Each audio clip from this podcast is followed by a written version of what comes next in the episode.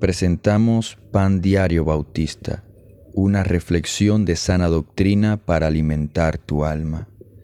Juventud sabia, acuérdate de tu Creador en los días de tu juventud, antes que vengan los días malos y lleguen los años de los cuales digas, no tengo en ellos contentamiento. Eclesiastés 12.1 un notable programa de televisión cubana buscaba que su audiencia se animara a vivir 120 años por medio de un estilo de vida saludable y bajo el esencial precepto de la eterna juventud. Intentaban prolongar los años de las personas, especialmente de aquellos que ya habían arribado a la tercera edad. La juventud es un ciclo vital que se disfruta, Ello significa que a medida que pasa el tiempo, la experiencia no es lo único que se va acumulando. También los dolores, las responsabilidades, los pesares, las enfermedades, las preocupaciones y mucho más. Un hombre sabio culminó sus días como un necio, tras gozar de su juventud en los términos de este mundo perverso, fiestas, bebidas, mujeres, fama, etc. Salomón tuvo todo lo humanamente alcanzable y dejando de lado a Dios, por lo tanto, con una alegría temporal. Lamentablemente replicó la vida de su padre David, quien terminó sus días pagándole a una joven eh, virgen para que se acostara a su lado y le diera calor. Cuando el rey David era viejo y avanzado en días, le cubrían de ropas, pero no se calentaba. Le dijeron, por tanto, sus siervos, Busquen para mi señor el rey una joven virgen, para que esté delante del rey y lo abrigue y duerma a su lado, y entrará en calor mi rey, señor.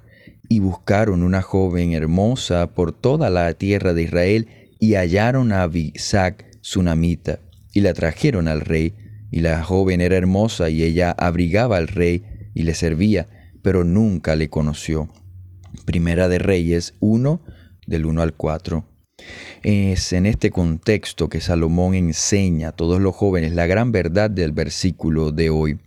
Acuérdate de tu Creador en los días de tu juventud. Hay una alabanza que dice que tenemos solo una juventud.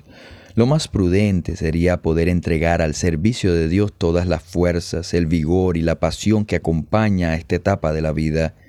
Porque tú, oh Señor Jehová, eres mi esperanza seguridad mía desde mi juventud.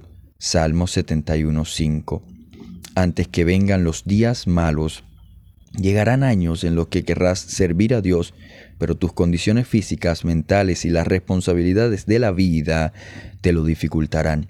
Aun con todo hay esperanza. Dios usa a todas las personas sin importar su edad, porque Él nos otorga las fuerzas como las del búfalo y nos renueva como el águila pero tú aumentarás mis fuerzas como las del búfalo, seré ungido con aceite fresco. Salmo 92.10. Pero los que esperan a Jehová tendrán nuevas fuerzas, levantarán las alas como las águilas, correrán y no se cansarán, caminarán y no se fatigarán. Isaías 40:31. En esta jornada tomemos el consejo de Salomón y dediquemos los años vigorosos al servicio de la obra de Dios. No malgastemos nuestras fuerzas en la vanidad de este mundo, más bien invirtamos en aquello que no se corrompe, en lo eterno.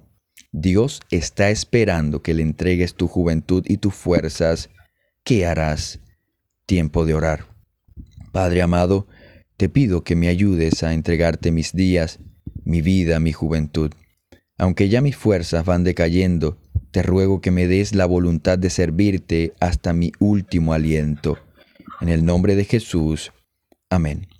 Si este devocional ha sido de bendición y edificación a tu vida, te animo por favor que lo puedas compartir con tus amigos o en tus redes sociales.